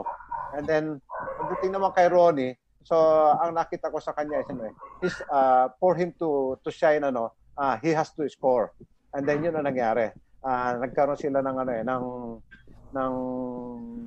ng group which is Benji Paras and Bobby Parks at that time. Yun yung time na talagang silang tatlo yung namamayari noon. And then pagka sinabi mo Shell, it's Benji Paras, Ronnie at saka si Bobby Parks. Yun yung time na yon. But lahat ito magagaling na players at talagang makikita naman natin especially si Ronnie, one of the best 40 players at that time, ano, and talagang member pa rin ng national team, and you can consider him as one of the best guard, scoring guard siya noong time. Okay. Coach, noong rookie year mo, tinatanong namin to sa lahat ng nag-guest sa amin, meron bang nagbigay ng welcome to the PBA na move sa'yo? I think anong kalaban namin itong Ginebra. Oh, Ginebra. Lagi lumalabas yung Ginebra. Hindi ko alam kung rookie year ko yun. Basta that was the only time na nakaramdam ako ng hindi maganda. No? And then we're up against Ginebra. And then at the time kasi hindi rookie year ko. 1990 yun eh. Ito isang mabigat na naramdaman ko dahil siyempre si Jaworski, idol natin yan. Since nasa province yan, it's either Toyota o Crispa ka ng araw eh. And then, minsan, mapupunta ka kina Bogs Adornado dahil nasa UTEX, ganyan, magagaling na player. Pero, Toyota or Ginebra Country yung yung Quezon eh, at the time. And then, siyempre, na-idol natin si Francis Arnaiz at saka si Jaworski because of his leadership, ano. And, meron kaming game kasi gusto kong bantayan noon na si Jaworski. Dahil si Jaworski hindi papatol sa bata, sa rookie. Pagka nagdala siya ng bola, ang ginagawa ko sa backcourt pa lang kukunin ko na. So, mautak din yung idol ko. Siyempre, hindi niya i-challenge ako. Ibibigay niya yung bola dahil baka nga naman maagawan ko sa backcourt. Rookie ako siya. Legend eh. The legend, bibigay niya, no? Pero there are times na nagpa-charging ako kay Rudy Distrito, ganyan. So malakas yung bangga niya sa akin ni Rudy Distrito. Pak. And then off balance ako, instead na saluhin ako, binangga pa ako ni Jaworski. Ganyan. At the time, off balance ako, talagang napakalang, alam naman ako si Distrito eh. Off balance ako, and then binangga ako sa shoulder, and then almost na-dislocate yung dislocate yung shoulder. And then, I think mga few minutes left na lang eh. And I'm doing well, supposed to be, ako yata yung best player of the game. Pero hindi ko natapos yung game. Pero nanalo kami noon. Hindi ako naging best player noon. And hindi ko makakalimutan yun. Sabi ko, grabe pala. And then, siyempre, at teammate ko si Bogs Adornado, ganyan. And then, nagkukwento rin siya at talagang grabe dumepensa si Jaworski. Dahil, anong araw no harm, no foul Kung pa-foul ka, bakit mo pa patitiranin na maganda to? Foul din lang yun Unlike today na ika-classify yan. Akong playground 1-2. Ganyan, o regular foul, ganyan. Pero noon, talagang which is right thing to do nung araw dahil sabi nga nila, nung araw puro puso yan Pero as a player ako straight ako And then dadaanin ko sa bilis o ganyan. Talagang kung ano yung dapat gawin. Walang mga tricks, walang mga fair play lang ako Ganyan. Kaya hindi ako masyadong walang tumitira di sa akin, walang nangangahas dahil malinis tayo maglaro at that time. Nagkakadiskusyon na rin dito ngayon, coach, kung sino daw yung import doon sa isang picture na pinakita ni Sid kanina. May nagsasabing Del Demps, may nagsasabing Vincent Askew, tapos andito daw Mike Morrison or Luther Bank. Hindi none of those Wala parang none of the above din players. Kailangan i-research natin yan kasi hindi palagay ko hindi natin masasolve yung written right now. Kasi si Del Demps hindi ganun kaitim Pwede si Vincent Askew, pwede ganun kaitim Si Askew 88 siya Kasi hindi siya umabot hindi siya umabot. Wala pa si Relosa noon. Pwede siguro si Benji Pwede si Del Demps dahil noong 1990 tama 1990 pa yun 1990 si Del Demps partner yun ni Bobby Parks nung lumabang kami, nung nag-champion kami. Ayata. Have to find it out. Sir, papakita pa ba natin yung ibang mga photos? Yeah, teka. Diba? Siyempre, memory lane yung pinadala mo kasi, coach. Ito. St. George, si Bola Bola. Ano yan Litran, teammate ko yan sa mga taga-Letran yan and then St. George yan and then ito on time awa ko kilala nyo si Rick Roses yan naging teammate ko rin yan sa Masagana one of the best wingman yan on time napaka agali maglaro niyan nung araw na yun naging player yan ng Tepelin sa PBA and ito yung tira kung anong araw mahilig ako sa bali-bali tatalon ako ng malakas pagkasuspalpal ka babalihin ko wala naman sumusupalpal coach sanay na yun ang yun na pala yung last yun na yung last coach may tanong ako nung diba na sabi nyo na kasama nyo kasi Hector Calma at sa Adamson, hindi nalalaman na marami sa ABC, magkakasama rin kayo dati ng youth team. Magkakasama rin dati. Ikaw yung third point guard doon. Calma, Pumaran, tapos kayo. Diba? Oo. Ano kamusta yung experience doon? Maganda yung experience ko. I think yung experience ko kay Ron Jacobs. Yes. Yan ang nagtulak sa akin para magkaroon ako ng interest sa pagko-coach dahil nakita ko yung mga naglalaro ay talagang wala sa basic fundamentals of offense and defense. Dahil with our 6 months training with Ron Jacobs, talagang itinuro lahat niya yung And then, wala kaming set plays na mga quick hitter. It's more of motion passes, screen away, slide, screen away, and then, And then, one of the most, hindi ko makakalimutan kay Ron Jacobs noong napagalitan niya ako. Dahil as a point guard, it's a role of point guard at that time na pagka nagkaroon ng pass break ang kalaban, isisisi sa point guard. Again, and then, I think during our tune-up game with great taste, so talagang hinugot niya ako and then binangko niya ako. Buong second half, hindi niya ako ginamit. And sabi ko, okay, na-pass breakan kami. Responsibility ng point guard yun And then, after nung game, sinabi ko sa kanya, the following day, during practice, and then, yung that incident, binrot up ni Coach Ron, and then sumagot ako sa kanya, ang sinabi ko sa kanya, Coach Ron, ano ba ang gagawin ko? Ganito, na sabi ko, motion open, pass, screen away. So, pass, screen away, and then screen down, and along the way, na-intercept yung bola. Nagkaroon ng turnover yung team ko. The pass break. So, paano ako magiging safety? Nagda-down screen ako. Ganyan. So, at talagang nagustuhan ko sinabi niya, Leo, that's my fault. I'm sorry. I'm sorry. And sabi ko, wow, coach, nagsusorry doon sa player dahil mali. And hindi ko makakalimutan yon. Wow. Ngayon. That's why gano'n yung mga pagtingin ko sa player dahil wala namang player na gustong matalo eh. Oh, ganyan eh. Lahat eh. Kung nagkamali yan, eh, honest mistake yun eh. Hindi nila gusto magkamali eh. Mga ganyan eh. Unless, alam nyo na, talagang gusto magkamali. Pero, I think most of them. Oo, mga ganyan. Oo. And, ako nga, kasi ang structure ng ano, ng composition ng team, ganito yun eh. 10 players yan eh. Ang na-observahan ko dito, 5 big man. And then, 2 point guard, 2 off guard, 1 in between. So 5 yung guards na yan. Okay? And then 2 wingman which is Elmer Reyes at saka si Alfie. Si Joey Chico. Si Alfie Armario na stretch 4 yan eh. Stretch 4 and then Ted Alparero. Ganyan. So dahil ni stretch yan. So ako yung in between ng off guard at saka point guard. Okay yan. So pagkakulang ang off guard, ako yon. Pagkakulang ang point guard, ako rin yon. Okay, hindi siya naghahalo ng ano. So, nung championship namin, so ang magaling na player namin which is a top scorer namin is si Louis Brill. Mm-hmm. Sure. Championship namin, pero hindi siya ginamit ng championship dahil may problema siya doon sa kanyang ano, angke sa paa dahil the day before yung practice namin the day before championship hindi siya nakapag-practice.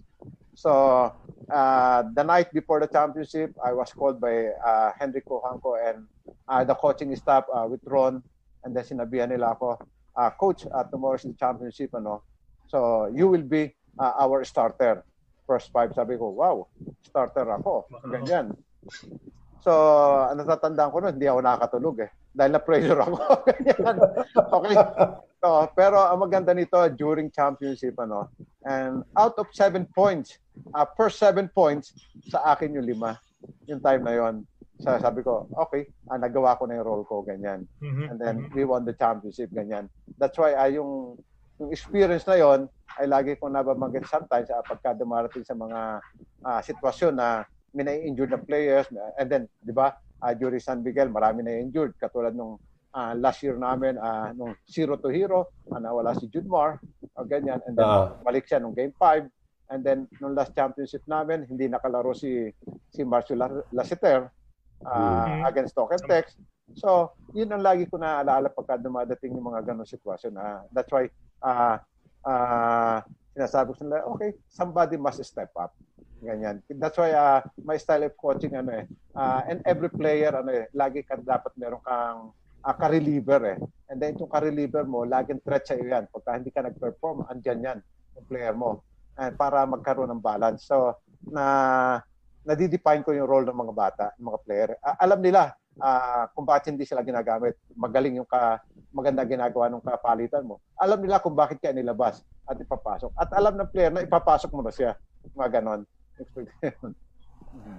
yung gusto ko lang balikan yung team kasi isa sa mga paborito ko national team din yan especially sa youth ano youth level lahat kayo after ng championship na yun tinalo nyo pa naman China sa Araneta Coliseum sa harap ng Marcos family pa nangyari ito lahat kayo biglang sumikat in that team mula naalala ko pa nga by number yan eh from 4 to 15 eh ganun kayo kasikat nun eh sino anong klaseng samahan na nabuo sa inyo nung time na yon? Ang babata nyo pa yun, puro kayo teenager with the exception of 1 or 2 people. Lahat kayo teenager noong time na yun. Anong samahan na nabuo doon? Well, ang laging iniisip mo yung team eh. And every practice, it's a healthy competition. Whether yung superstar yung katapat mo or ganyan. So, hindi mo isipin na star sila na laging... kasi ito yung ipinakita ni Ron eh. Huwag kang magbibigay doon sa kakampi mo. Talagang you have to compete. There was a time nga eh, during our training eh. Alam mo yung training namin eh, 6 months eh. 6 months, dire-direct yan. After 3 months, pahinga ka na 1 week. Bibigyan ka ng time na umuwi sa inyo. Magkano to. And then, babalik ka na naman ng 3 months. Ganyan. That's why pagka naalala ko yun, ang hirap na maging coach sa national team ngayon sa Gilas, especially if you're a PBA coach, dahil bibigyan ka ng ilang araw o linggo na mag-practice. ay nung time namin eh 6 months yun na 6 times a week kayo magpa-practice. Ganyan na 3 hours na talagang hard practice, patay kung patay, ganyan. And then ay yung mga players ano, pero pagdating sa teamwork, makikita mo. Dahil nasa leadership din ng coach eh. Kasi yung coach, pagka nakita hindi ka nagpasa ng maganda, alam mo open yung teammate mo, kasi narili mo, so may maririnig ka. So laging ang binibigyan ng emphasis eh, be a team player at that time. That's why nagkaroon kami ng ano, maganda samahan noon as a team. Pero in terms of friendship, ano, noong time yun, wala kami iniisip. Ang iniisip namin ay yung team. In fact, noong naka-quarters kami, ano, lahat ng higaan namin ano sa hotel kami, sa Hyatt hotel kami yung duration ng ng game. So pagka nakahiga ka sa harap mong wall na andun yung bandera ng Pilipinas, bawat kwarto na diyan, dahil ang binibigyan ng emphasis nila, you're playing for the team, not for your name at the back of your jersey, yung nasa harap mo, which is the Philippine flag, yun and yun ang nagtulak sa amin na iba pala. Pagka national player ka, you have to give all your best para sa team. And worth it naman eh. Dahil sabi mo nga, lahat nun sumikat. Naramdaman ko lang yun pag umuwi ako ng ng Sariaya eh. Sa probinsya. Pero din sa Manila, dahil walang social media, ganyan eh. Dahil ang iniisip ko, laro lang, laro eh. Pag ganyan eh. Pero pagdating mo ng probinsya, ganun eh. And during that championship, I think, walang tatalo sa, yun ang biggest crowd na nakita ko. Except, siyempre, yung Philippine Arena dahil sa venue. Pero, in the history of Araneta, yun ang pinakamaraming tao. Dahil maraming ang nagagalit dahil punong-puno yung labas ng Araneta, gusto nang sirain yung gate at the time. Oo, talagang ano yun. Asang babata nyo pa lahat nun eh. Pero isa pa doon, isa ko ipo-point out doon, karamihan, more than half of that team, if not half or more than half of that team, naging coach. After that stint, di ba? You're talking about Jong Wichico, Elmer Reyes, nag-coach din. Hector Calma for a time. Tonichi Ituri, nag-coach din yun. So, may nasabi ba sa inyo ni Coach Ron na spurned your interest in coaching at that early age? Wala naman. Wala sinasabi. Pero ang first na nagkaroon ng ng interest diyan ay si Derek Pumaren, si Manong. Manong, oo. Siya ang unang naging coach sa group na yon. And then, sumunod na si Coach Jong na nag-PBA na dahil ginawa siyang assistant after naman niya. And nag-coach sa Lasal, ginawa assistant si Jong, si Tonichi Ituri, and eventually naging coach ng Binild. And then, ayun, yung iba si Juntan siguro sa Cebu. Juntan sa Cebu, oh, tama. Oh. Yes, JR.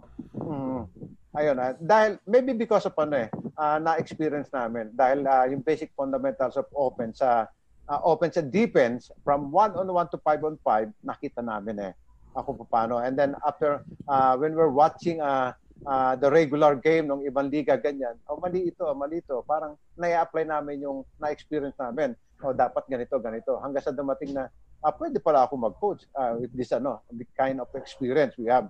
Sabi nga nila yung experience the best teacher. Coach, yung time mo sa PBA just relatively short mga I think you stopped you were out of the league mga 92 ba or 93? After 93, bali 9 years ako sa PBA, 9 years ako.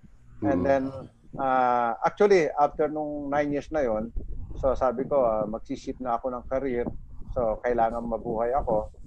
Magne-negosyo na ako, and then I went to Bicol to see any possibilities, and nakita ko noon pwede pala akong market traders ng isda dahil maraming fresh fish dito sa Bicol dahil yung mga in-laws ko taga-ron yung asawa ko and then magbe-venture ako. And then one time merong during that year may tumawag sa akin from PCU kung gusto ko daw mag-coach o mag-try out o ganyan. So may interview ko. Pero hindi nangyari interview dahil nagkaroon ako ng measles at the time. So hindi ako naka-attend ng meeting with the director ng time na yon. And nung nagpagaling ako, nakita ako ni Ruel Durata Leo, baka gusto mo maglaro dito sa puti, Carol Ann's at the time. Ayan, so ang kakampi ko noon ay sina Allen Patrimonio, si Braul Yulim, si Mislang, and then maraming si Junjun Villanueva, and ayun, naglaro ako.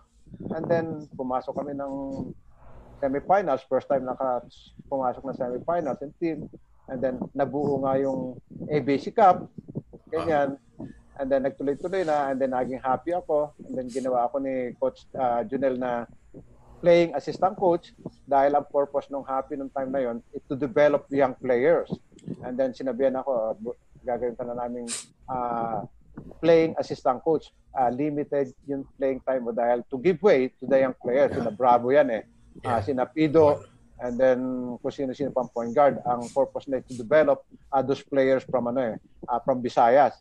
And then sabi ko, sige, why not? Ganyan. But sa PABL at the time, nagkakaroon ng pagka na ang coach na technical, bibilangan ka niyan nag-accumulate yan ganyan. And then dumating yung time na I think after 5 ganyan, yung coach namin John Albacul ubos na technical, so suspended siya, so ako assistant coach, so si Jerome Ejercito, player ko noon okay at the time, so ako nang tumayo yung coach at the time. Ang kalaban namin yung Chowking, which is a very important game, so tinalo namin yung Chowking, pumasok kami sa playoffs. Ayun. So, pero after that game, balik na naman. That was in 1998. In 1998, so, yung Happy nag-disband. Dahil nagkaroon ng MBA. Most of our players kinuha ng MBA. So, what's the use of putting up a team kung hindi competitive? So, nag-skip muna ng Happy. And at that time naman, yung Chowking, naghahanap ng assistant coach. So, hindi nila nakalimutan na tinalo ko sila. So, kinuha nila ako assistant coach to by Cristobal. And then, after a few games, in-elevate ako as a head coach. And then, doon na nag-umpisa lahat sa aking pagko-coach. Ganyan. Ang itatanong ko kasi sana, coach, yung transition mo noon, parang nag-start ka sa PBA, and then yung tail end mo sa career mo, PBL, puro bata na yung kasama mo, sa last playing years. Paano yung transition na yun? Was that weird at first na ito ka na, mga late 30s ka na, tapos mga kalaro mo, mga early 20s? Yeah, noong 1994, dahil ako naman wala akong bisyo And then, feeling ko in top shape ako anong time na yon, dahil hindi ako minto. Dahil naglaro ako ng 95-96 dito sa Champions Cup Okay, and ako yata yung top scorer among the locals anong time na yon. So, parang in the last few years, sabi ko, ibibigay ko na ito, ganyan. Pero talagang ako sana nasa twilight zone na ako That's why nung sinabing playing assistant coach ka, pwede ka na. O ganyan. So, accepted ko na yon. Talagang dun darating Dahil alam mo sa pag-aaral ng mga expert when you're at the age of 32 talagang hindi ka naakyat pababa na yan mahirap i-maintain yan, talagang darating at darating yung time na dahan-dahan yan That's why kung makikita mo in any league sa NBA 18, 19 pagdating ng 24, 25 yan yung prime nila hanggang 30. Except if you're a superstar, after 30, dahil maganda yung maintenance mo, tumatagal ka. Pero at that time talagang very competitive pa ako no 94-95. Pagka naglalaro, nakikita ko naman during a scrimmage o tournament. So ako pa rin nagtatap scorer doon sa team. So pwede pa. O ganyan. Pero pagdating ng 1998 nga, so nag-decide na rin ako, okay, magko-coach na ako. And then after that, dire-diretso na Naging coach ako, assistant coach, that was the first time naging assistant coach ako. And then, I never applied for any position. And then, kinukuha ko. And then, paangat na paangat. Until, naging coach ako ng well-coach. And then, ang player ko noon, talaga superstar. Sina Romel Aducol, si Pingris, at saka si Laure. Si James Schaaf, naging player ko rin yun. Ganyan. Pero si Norwood dapat magiging player ko yun eh. Ganyan at the time. And si Jay Was. Si Jay Was dapat magiging player ko noon. At the time, dinrap namin noon. And then, pero 2 weeks before the tournament, tinawagan ako ng Shell kung pwede mag-coach. Sabi ko, I will ask permission from Wellcoat. And then, mabuti naman itong Wellcoat. Alam nila, ayaw nilang pigilin yung pag-asenso ng bawat isa. So, sige, this is PBA. Nilet go ako. And then, doon na nag-umpisa. And then, although hindi kami nag-champion, but from the cellar, 8 or 9 players yung Shell noon. At twice ko nadala sa semifinals yung Shell noon.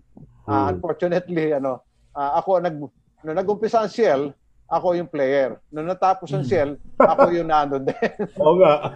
Ako nagbukas, ako nagsara. That's the last season of Shell, ano? Oo. May dadagdag na ako. Noong 1999, yung pinakamataas na award for an athlete, binigay sa inyo ng inyong probinsya sa Quezon. Hindi ko lang maalala ko nung pangalan nun, pero the government of Quezon awarded you the highest honor. Kwento mo sa amin yan, Coach. Yeah, I think that was 1985 siguro yun, 85 ba yun? Or after national team, ganyan. At the time, hindi ko matandaan masyado kung ano. Pero one of the highest honor yun na ibinibigay ng Quezon dahil maraming ibinibigay nun eh. Iba't ibang classification yun eh. In sports, ako yun. Dahil isa sa nagbigay ng karangalan. I think that was the first. Dahil nga nung 82 youth na yun, nung national team na yun, talagang lahat nakatutok ang buong Pilipinas sa game na yan eh.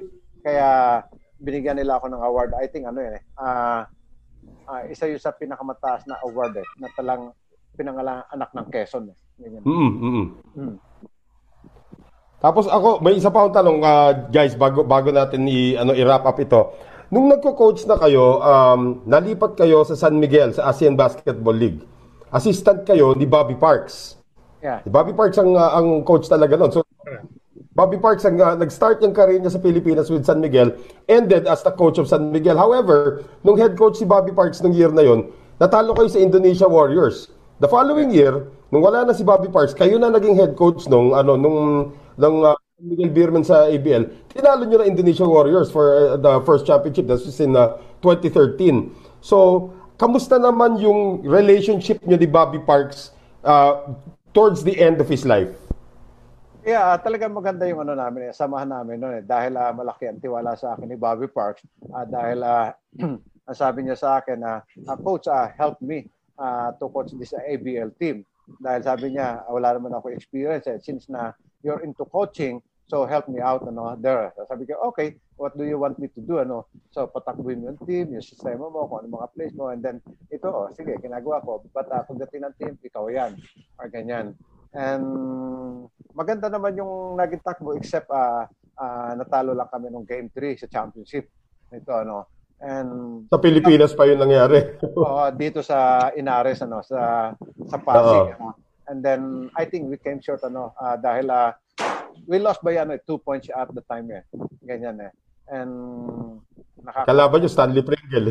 So Stanley Pringle, sinasina Steve Thomas, saka may isa pang import sila eh. And then, kami naman at that time, papalit-palit kami ng import. Nag-import pa namin si Nick Pasecas, and then si Gabe Freeman. Brian Williams. Si Brian Williams, nito nung ako na yung coach nun eh.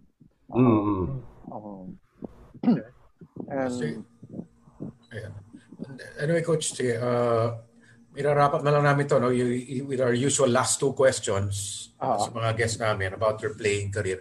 Unahin ko na yung sino yung mga pinakanahirapan kang match up na point guard or off guard nung PBA career mo?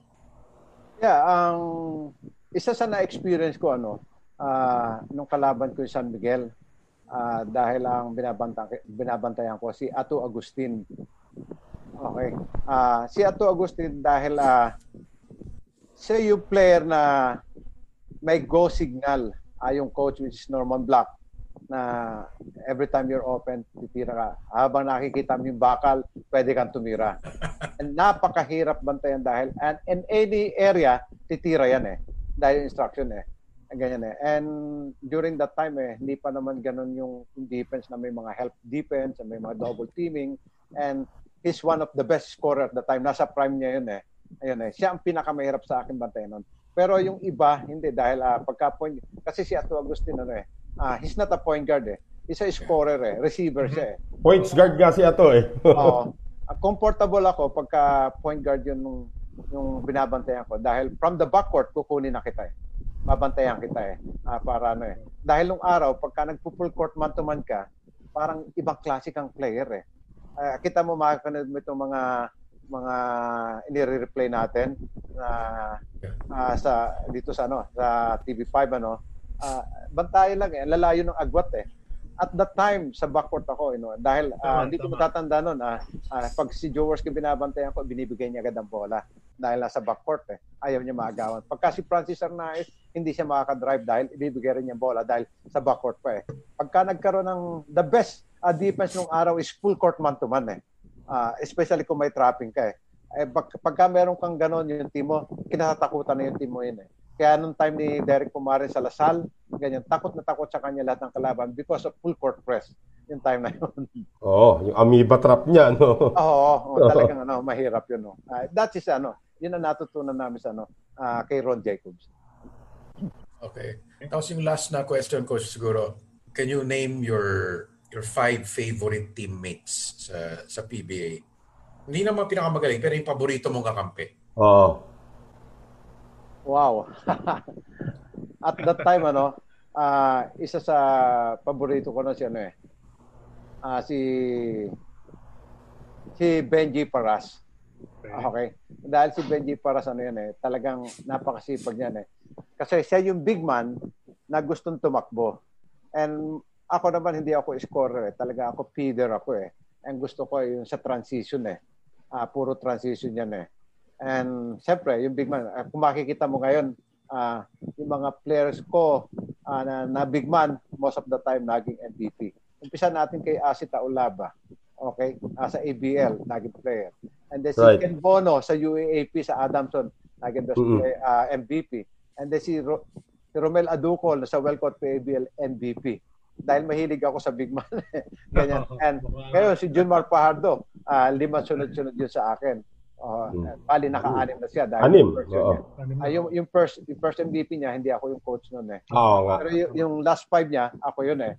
And then, kasi nakikita ko eh, big man eh, talagang isa sa pinaka yun eh, haligi nung ano eh, nung team mo eh. Kaya kailangan for him makita mo yung strength niya, yung contribution niya, dahil alam naman natin eh, high percentage player, ay siya dapat ang laging may bola eh. Which is Junmar Fajardo. Kaya yun ang laging iniisip ko lagi pagka may team. Kailangan you have a dominant big man para in lahat ng team mo ay maganda ang maging laro. Dahil especially if you have a lot of shooter, which is nangyayari sa amin ngayon sa San Miguel. And another one is Hector Calma. Not in the PBA. Okay. Dahil nung nasa Masagana ako, Hector Calma is ano eh, pagka kami magkasama, no teams na tumatalo sa amin eh. Especially sa scrimmage because nagkakaintindihan kami. What I mean is yung IQ namin is yung vibration namin iba eh. Pareho kami team player eh. Hindi siya yung player na naghahanap ng score. Naghahanap ng gagaling na player.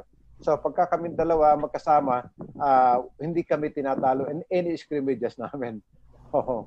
Okay. Dalawa na yung coach. So, 3 pa. Oh. Ang isa pa, naging teammate ko si Arnie Toadles. Uy. Pag-ilan na yan ah. Oo. Si Arnie Toadles ay one of the best ano eh. Wingman. Dahil magaling pumoste. And then, napakadali ng basketball sa kanya. Napakataas ng basketball IQ. Talagang and any part of the court titira siya. And then very deceiving yung kanyang hindi mo alam kung mabagal o mabilis siya eh. Because of size eh. Yeah. Diba? Napakagaling right. Yan. Dahil may ko compare ko yan, parang makikita ko kung paano maglaro si kino-compare nga sa kanya ngayon nung after niya sinabong Hawkins eh. Konti lang yung talon pero very good, di ba? Ayun, kontrachempo coach, di ba? Parang ganyan kontrachempo. Oh. Okay. And isa pa no sa Chelsea ano. Si Romy Dela Rosa. Okay. Dahil sabi ko nga gusto ko yung mga players ko yung tumatakbo sa transition eh. And Romy Dela Rosa is one of the best finisher at that time. You know ngayon. Kaya malakas pa tayo. Tsaka is the kind of player na pagka sinabi mo, gawin mo lang ito, gagawin ito eh. Talagang ano eh. A good soldier pati po at a coach. Yan, walang reklamo, talagang laro-laro lang. And every practice, very competitive siya. Yun ang ano. And may isa pa. Dala lang. Isa pa. One more. I think ano eh. Important ito eh. Dahil parang ano lang eh. Si Bobby Parks eh. Okay. Of course. Si Bobby Parks, ang tagal namin magkasama, ganyan si Bobby Parks. And he's one of the best important in terms of character, attitude, talagang ano yun eh. Team player, and then hindi mo makinig na maninisi ng player, and then he's a leader, and talagang yung encouragement niyan na lagi na dyan, and he's always out there to win a championship. And then alam naman natin na 7-time best import yan, and talagang gusto na niya ngayon eh. Panindigan niya na siya ang best import. And every time, naglalaro siya, talagang imagine 7 conference yun na best import siya. Tama eh, grabe. Wala na yung achievement niya rito. Coach, kailangan ko lang itanong ito dahil napapanahon ngayon. Ano? Dahil di ba, may pandemic nga, hindi pwede maglaro ang PBA. Pero may mga plano na ang PBA, sabi nga ni Commissioner Marshall, na bumalik na very soon. Anong thoughts mo tungkol doon? Are you all for it? May mga hesitation ka ba? May balita namin, may ibang mga player na parang medyo hesitant pa makipag-scrimmage ng todo-todo. Ano mga thoughts mo tungkol dito sa pagbabalik ng PBA, Coach? I'm sure they are on the right track eh. And then after almost 3 months na nawala tayo, and then namimiss na tayo ng na maraming mahihilig sa basketball. Actually, buong Pilipinas yan, especially nitong nagkaroon ng pandemic, dahil lahat na napapanood nila, mga replay eh. Lagi kami champion doon sa replay na yun. Ganyan, ano. Uh-huh. And maybe because of what they've heard and then nababasa nila dito sa ongoing NBA situation, na mag-i-start na rin sila, and then other sports around the world na nag-uumpisa na sila. And then dito naman sa atin, alam naman natin na bumababa na yung yung cases, and then they bred a lot of things and heard from the other countries na yung strain ng virus is medyo bumababa na rin or ganyan, and inip na yung mga player, and then nabasa ko rin yung mga protocols na inilalabas nila. I think that's the right thing to do, ano, and it's about time na magkaroon ng ng counting enthusiasm na mag-start para hindi naman tayo mawala dito sa dahil ang iniisip ko papaano na yung mga tao nakikinabang dito sa industries na ito. Amen. Di ba? Maraming nakikinabang dito, and then regarding sa infection, naman yan eh, nasa pag-iingat yan eh. Dahil although sinasabi nila no vaccine, no no school, or no game. Of course, so. I think kung titingnan mo yung number of deaths per capita, I think 0.009%. Ganyan. That's why kailangan pag-isipan natin mabuti dahil hindi pwedeng mawala ang basketball sa Pilipinas. Dahil ito yung pang-araw-araw na buhay natin eh, ng bawat isa. And then of course, nagpapasalamat ako dito sa mga governors natin dahil last time nagkaroon na sila ng meeting para bigyan ng attention itong pangangailangan ng maraming umaasa dito sa industriya natin ng basketball. And then I think that's the first step, and I think with proper precaution, and then pag-iingat, that's the best thing eh. Dahil kung makikita mo naman yung ibang country katulad ng New Zealand, wala naman silang gamot dun eh. It's a matter of discipline, okay, and then pag-iingat ganyan. And then I think we can achieve that eh, especially kung lahat tayo susunod sa mga protocols. Thank you, Coach. Wow, thank you, Coach. Diyan po nagtatapos tuloy ang ating programa. Gusto ko lang sabihin to, andyan si Coach Leo, bago po tayo mag-end, screen! Dati yung focus na gawin. Isa lang, coach. Screen! Yeah. Nawala tuloy si Sid.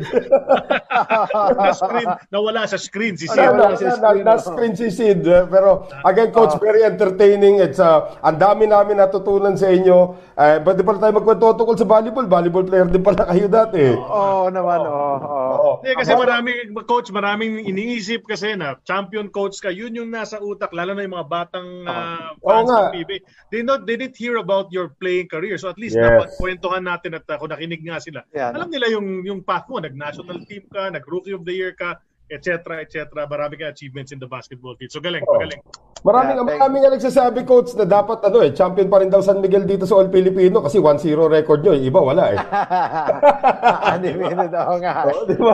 Undefeated pa rin daw kayo sa All Filipino eh. Pero titignan natin kung makabalik nga PBA. Sana po talaga makabalik ang PBA.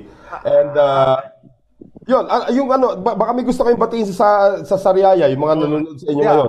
I'm sure kung marami nanonood sila dahil alam naman natin na talagang nanggigigil na sila na magkaroon ng PBA at inip na sila. No? And then, merong isa akong kaibigan na gustong batiin, si Parley, at talagang masugid na. Parating nanonood yun, si Parley Aguila. Oo, si Parley, alam mo naman yan eh. Kaibigan din natin yan eh.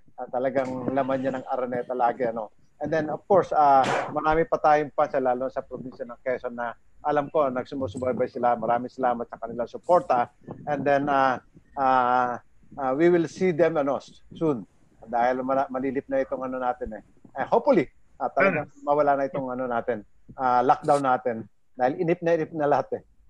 Nagpapasalamat din kami sa lahat ng mga nanood sa atin sa live stream. Grabe, ang dami niyong fans dito ni Coach Leo na nanood sa ating live stream. Marami actually isang tanong. We'll try to answer it na lang as we go along. But we're out of time dito sa Eternity of Basketball. Ito pong pamagat lang ng ating show, Eternity of Basketball. Hindi po tayo eternity.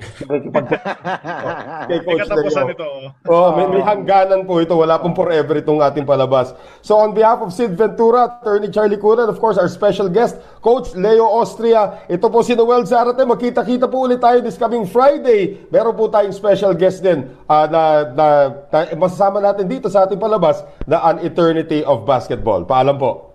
Salamat, Sid. Thanks a lot, Charlie, Coach. Thank you, Coach. Thank you, Coach. Thank you, Coach. All right, guys. All right.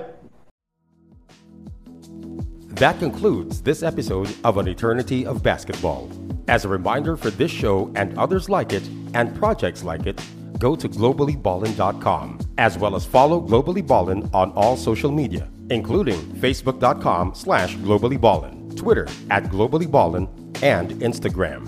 You can also follow this show directly at An Eternity of Basketball on Instagram or Facebook.com/An Eternity of Basketball. Thank you, and make sure to catch next week's episode.